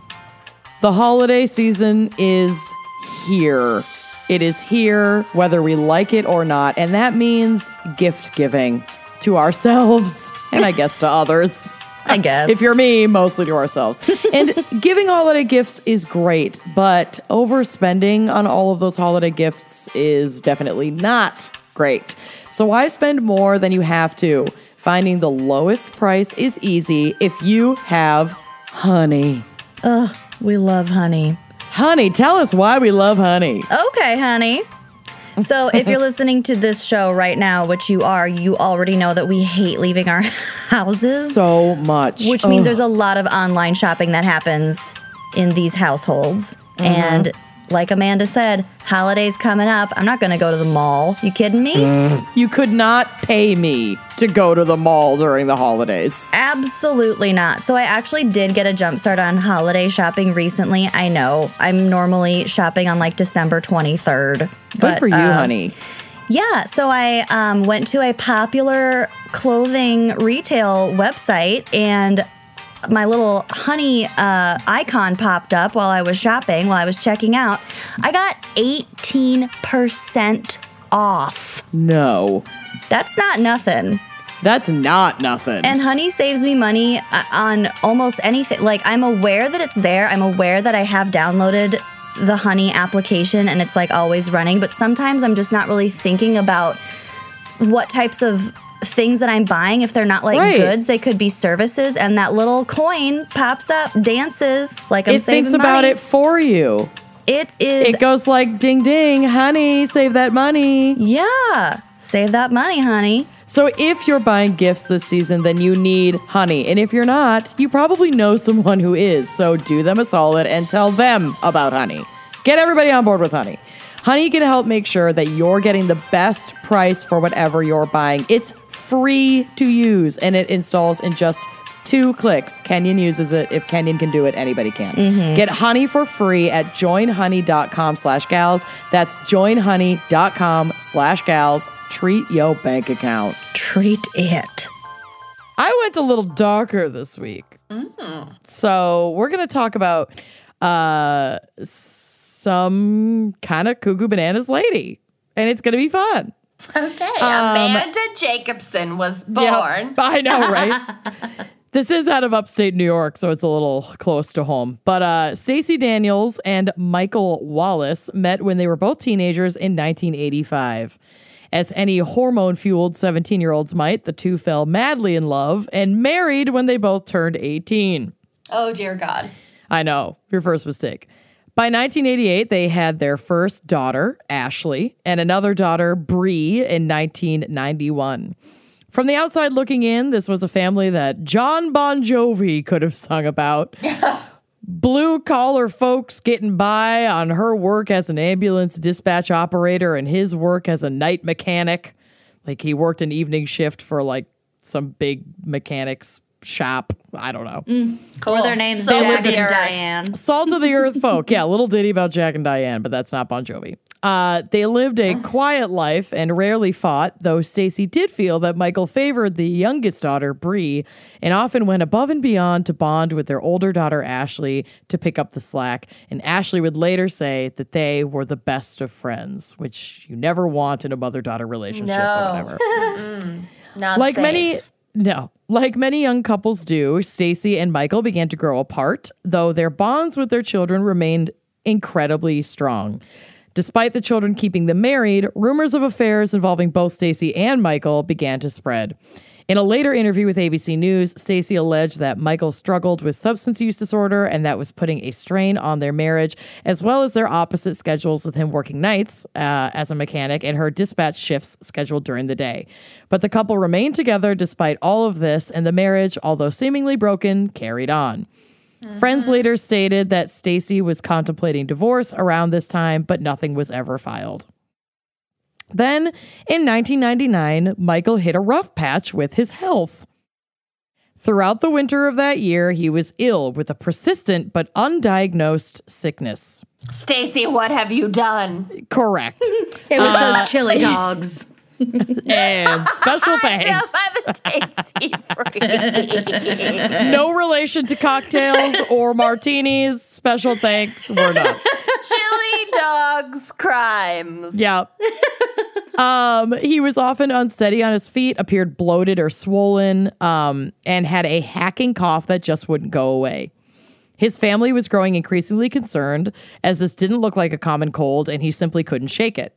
They urged him to go to the doctor to get checked out, and he did, and was told that he might have an inner ear issue that's causing some of his symptoms, but it didn't add up because it didn't explain like the bloating. It didn't really explain the cough. It more explained his sort of vertigo and like the dizziness. So it only really accounted for one thing.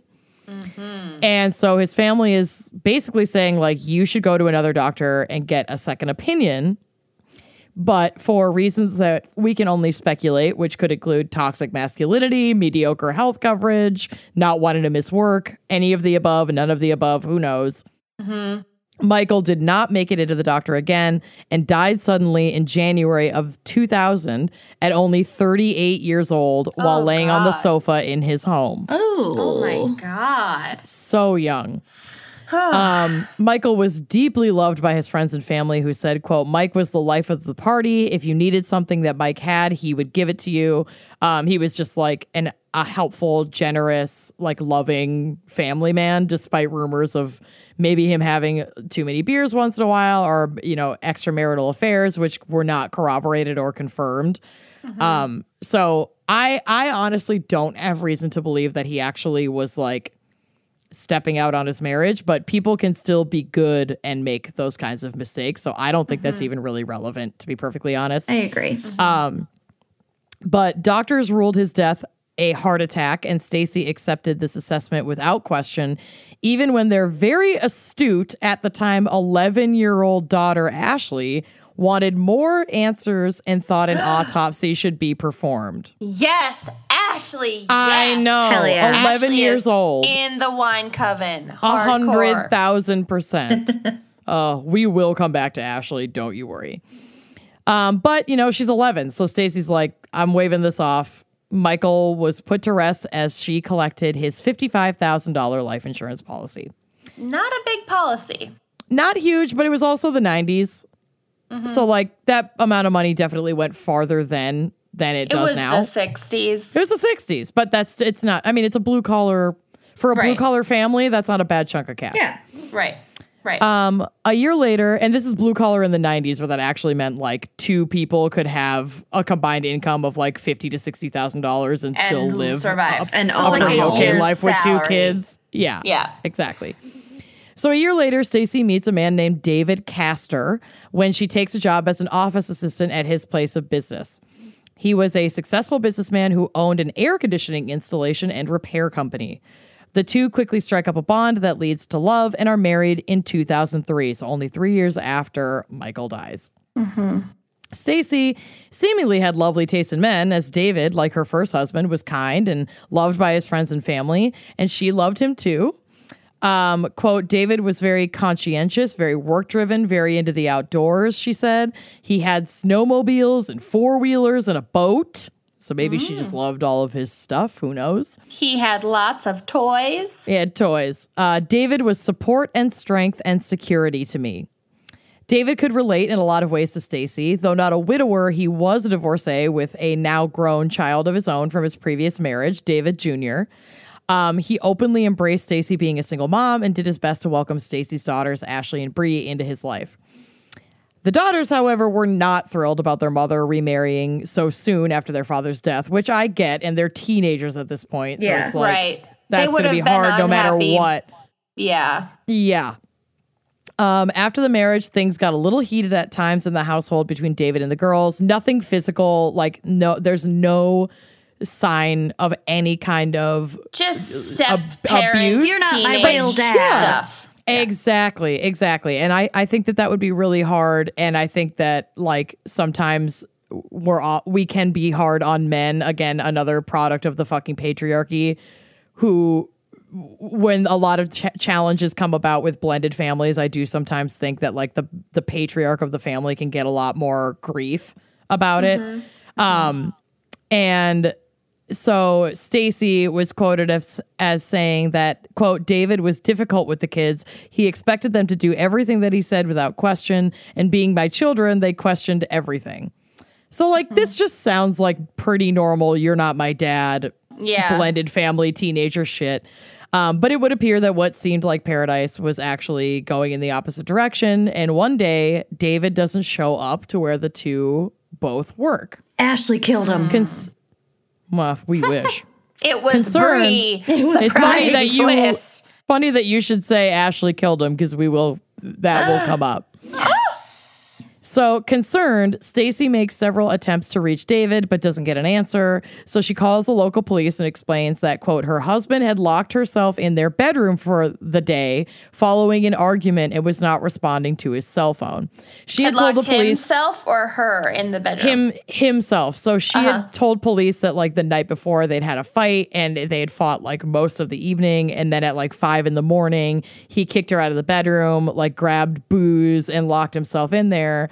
She like slept on the couch, went to work, assuming that he was just going to show up to work. He doesn't show up. He's not answering the calls, and so she's like, the last time I saw him was when he locked me out of our bedroom.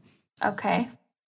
So, yeah, Stacey had told police that, quote, David got upset, took a bottle of Southern Comfort, yum, went into the bedroom and, and locked himself in, and reportedly got drunk and then wouldn't come out. Not the best fighting Um, strategy. Not the best, but also I can't say I've never done something like this. Depends how you define the best. ah, yeah, exactly. um, this next portion is from Murderpedia. Quote, she claimed he was depressed, unable to get a response. Sergeant Robert Willoughby of the On- On- Onondaga County Sheriff's Department kicked in the door of the bedroom and found David Castor lying dead. Among the items near his body were a container of antifreeze and a half full glass of bright green liquid. Willoughby says he remembers that Castor screamed, quote, he's not dead, he's not dead. Ew. So he's dead. Sorry. Um, so, so is standing there when the sheriff's bust down the department door. Uh huh. Okay. So at first, the coroner ruled David's death a suicide, idiot. But a closer look at the scene by police started to tell a different story. From ABC News, quote, police found two glasses on the nightstand next to the bed, one containing what was later identified as antifreeze. And underneath the bed, they found a bottle, like a, one of those large, like gallon ones you get at the gas station, mm-hmm. of antifreeze with its top off. When Under police- the bed? Under the bed, like poking out from the bed. What the fuck? I know. It gets worse, trust me. When police searched the kitchen and found a turkey baster apparently smelling of alcohol disposed in the trash can, they began to suspect foul play. All right, Stacey. You're Yeah. a dumb bitch. DNA testing of the turkey baster would show David's DNA on the tip, indicating it had been used to put something in his mouth. Like, I don't know, antifreeze. Antifreeze. Yeah. But Something Stacey that would prevent freezing. Right. And also kill a man. ex- And uh, also thoroughly kill living. someone. yeah, prevent life. But Stacey clung hard to the story that David had killed himself, saying that he had recently lost his father and that his depression and binge drinking led him to take his own life. David's friends and family were not buying it. Detectives began an investigation, but they really didn't have much to go on because, like, there's some evidence, but like fingerprints are all over everything. It's in their home. Like, it's kind of a, I don't uh-huh. know all the stopgaps, but, you know, it's not exactly a cut and dry investigation. right. Um, the investigation itself lasted over two years, with detectives trying to connect the dots between Stacey's two husbands, who died under suspiciously similar circumstances. A few details about the investigation uh, were listed on Wikipedia. Quote The detectives on the case ordered wiretaps on Castor's house. They listened in on phone calls for any unusual conversations. In addition, they set up cameras overlooking Castor's house. And, okay, this is the fucking weirdest shit ever. Not, not what the investigation did, but what I'm about to say.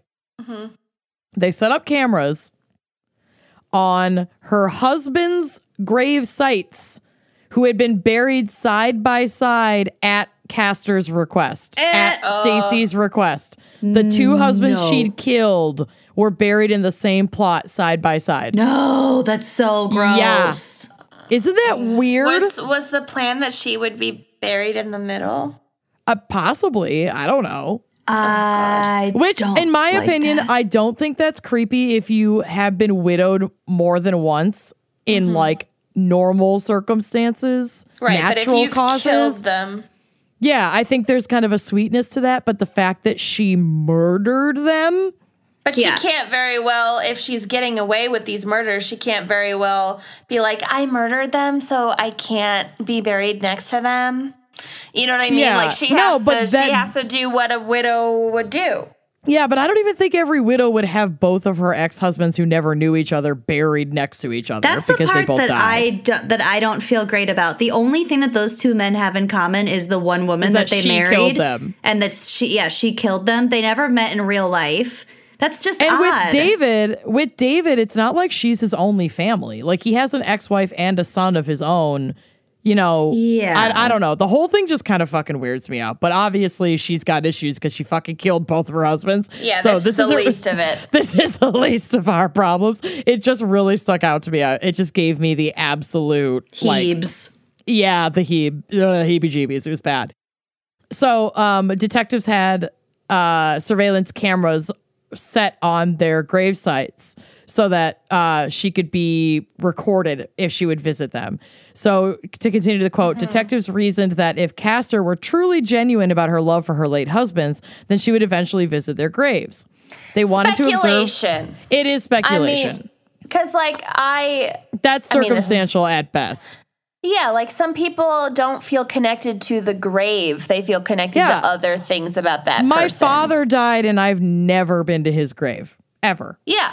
Yeah. Granted, I have some of his ashes. to him. Yeah, I have some of his ashes, but I don't. I've I've never been to his gravesite.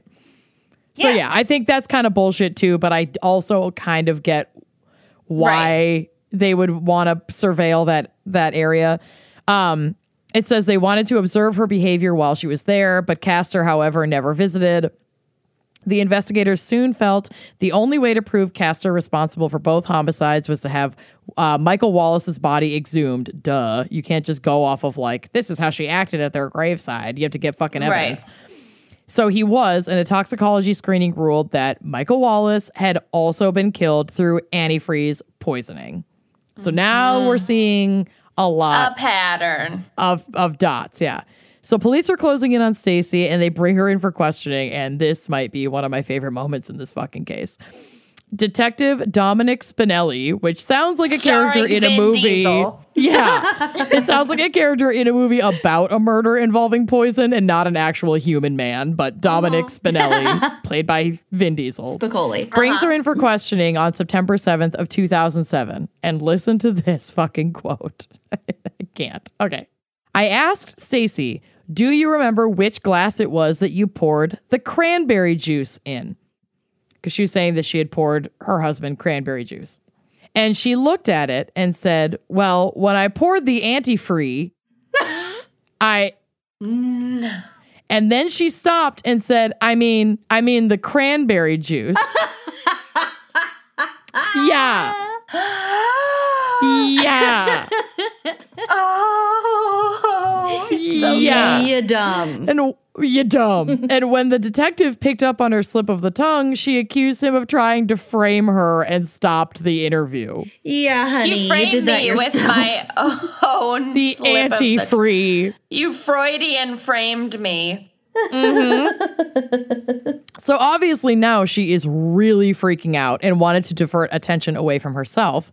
And her brilliant idea was to put the heat on her oldest daughter and best friend, Ashley. oh, you oh bitch. Oh my god. Oh, Ashley's No, the I- hero.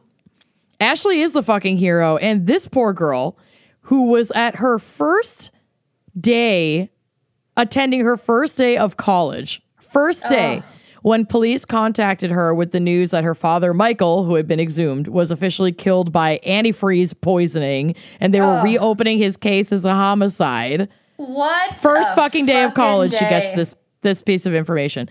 She's obviously devastated. She calls her mom Stacey to talk about it. And remember that Stacey's phones are all tapped, so police hear the entire conversation wherein Stacey is extremely interested in what Ashley may have said to police on the phone when they called her about her dad Michael. And she suggests that Ashley come over that night for a cocktail. Nope, Finally bringing nope. this back to the episode topic. Antifreeze My cocktail. God. Pretty much. Because they had both, quote, had a hard day. yeah. So Stacey mixes her daughter a drink and Ashley accepts it without question. Pretty soon, she became incredibly sleepy and goes to her bedroom and falls asleep. She woke up the next day feeling hungover after one drink at the age of like 19. I don't fucking think so. You should be bouncing back way easier than that. You're not in your uh-huh. 30s, honey. She goes to her classes for the day and comes back home to her mom's house after school. With Ashley's 21st birthday right around the corner and the hard times the family is going through, Stacey suggests they let loose because she's not a regular mom, she's a cool mom. She's a killer mom. She's a killer mom. So she starts mixing another batch of cocktails, a simple concoction of vodka and orange juice, but with a not so lemony twist. A pepper vodka because she was in China and orange juice. It's And the worst nothing. ever, and it makes for a really angry drunk. Let me tell you. Oh, I believe it because you're cranky about having to drink it in the first place. Um, Sergeant Michael Norton, Blow Norton, reflects on a statement that Ashley gave to police saying, quote, she remembered that the drink did not taste very good and that her mom got her a straw and told her to put the straw to the back of her throat and to just drink it. That's how cocktails work. That's how parenting works. To your You 19 year old child. I can imagine booze in your system ASAP, I can honey. imagine I can imagine a mom, an exasperated mom doing this with like baby milk and being like, just drink it, just put it back and drink it just like to a toddler. Not with a cocktail to a 19 year old though. Oh my god. Um or a 20 year old. She says she did what her mother told her, and then she was tired after she drank it and went and laid down. Ashley's little sister Bree found her the next morning in her bed, barely breathing and panicked, screaming for her mother to call 911. Stacey apparently told 911 operators that Ashley had consumed alcohol and quote, quite a few doses of medications. A uh, chemistry, occurred. was performed. yeah. Bree, still in the room with Ashley, then found something odd. A typed letter indicating that it was from Ashley. So not signed, but like Typed. typed from Ashley or some shit. Nope. Yep. That contained a confession for the murders of her father and stepfather and that she was now taking her own life. oh, she killed her father at the age of 11. Yeah. This bitch Yeah. is really bad at murder. Awful at it. Well, I mean, awful at it, but also like deaf would have gotten away with it entirely with her first husband if she hadn't killed her second husband. Yeah. Yeah. Yeah. Meanwhile, on the phone with 911 in the other room, Stacey is making it very clear that she had seen the note in Ashley's room. Oh, I'm sure. Oh yeah, the district attorney working on the case stated, "quote It seemed more important for her to tell them about the suicide note than to be talking about the condition of her daughter." Very suspect. By some miracle, Ashley survived what was described as a quote cornucopia of drugs in her system. Ugh. And and doctors said she was minutes from death. Like if they had gotten to her 15 minutes later, she would have died. Oh my God, this woman. Yeah. She after she had come to, she explained that she did not write any such suicide note, did not knowingly swallow any pills, and most certainly did not murder her father and stepfather. Stacey Castor was arrested right there in the hospital and charged with the murder of David Castor and attempted murder of her daughter Ashley. I could not find the name of the pills used uh, to like fucking poison her, but in multiple articles they were referred to as quote sleeping pills and other pills. So I imagine it was just a cocktail of some of Stacey's own prescription meds and like Ambien alone mixed with alcohol can be extremely yeah. dangerous. Yeah. And antifreeze. Yeah, so who knows? Um, in January of 2009, her trial began, and though she was not being charged for her first husband, Michael Wallace's murder, the judge did allow attorneys to enter Michael Wallace's death as evidence to support the prosecution. Good. That, coupled with Ashley taking the stand against her mother, wiretapped conversations, and the discovery of the suicide note on her own personal computer with not one, but two drafts. She's such Beforehand. an idiot. I know. She's so bad. It's, she, it's Terrible. like read an Agatha Christie novel. You Read a movie, for God's sake. read a goddamn movie. I can't. Um, so all of that pretty much sealed Stacey's fate. And after four days of deliberations, the jury returned with a guilty verdict, and Stacey was convicted of second degree murder of David Castor, attempted murder of her daughter, and forging David Castor's will. The judge presiding over her trial stated at her sentencing, quote, "In my 34 years in criminal ju- in the criminal justice system as a lawyer and a judge, I have seen serial killers, contract killers, killers of every variety and stripe. But I have to say, Mrs. Castor, you are in a class all by yourself. Yeah. Yeah. Oh, I can't even. So Stacey was sentenced to 51 years in prison, but died before completing her sentence in 2016 at only 48 years old. How'd she die? She died of a heart attack in her cell, and there was no evidence of like suicide or foul play. Or I personally think karma fucking got her. Yeah. Yeah. I think it's really interesting that she died suddenly of an actual heart attack when that was like what the coroner assumed Said about her first husband. about her first husband. It's like that is some fucking karmic. His ghost Shit. gave her a heart attack. I fucking hope so because I'm sorry, I'm not about the death penalty, but if you just die of natural causes while you're rotting in your cell for killing two people and almost killing your own child, yeah. bye bitch. Yeah. Yeah. Bye, bitch. Bye, Yeah. bitch. and that is Stacey Castor, maybe the worst criminal of all time. Yeah, she oh sucks. Oh my So god. dumb.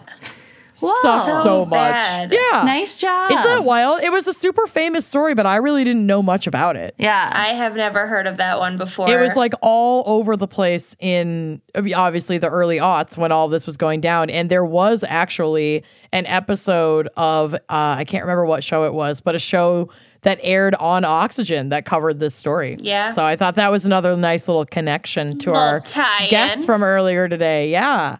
Love it. Well done.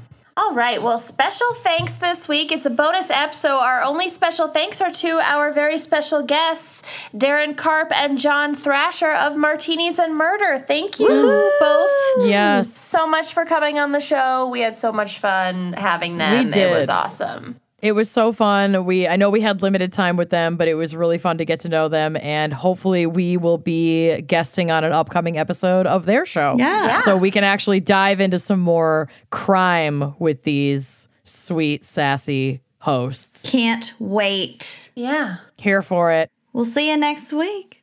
Bye-bye. Thanks for listening to Wine and Crime. Our cover art is by Kala Yip. Music by Phil Young and Corey Wendell. Editing by Jonathan Camp. Check out our website and blog at wineandcrimepodcast.com. You can also follow us on Facebook, Twitter, and Instagram at Wine and Crime Pod. If you have questions, answers, or recommendations to share, email us at wineandcrimepodcast at gmail.com. Episodes are available on Apple Podcasts, Stitcher, Google Play, basically wherever you get your podcasts. Most importantly, if you like the show, please rate, review, and subscribe on Apple Podcasts. It really is the best way to spread the word. If you'd like to show your support and get a shout out on air, visit our Patreon page to keep this podcast and the wine flowing. Cheers!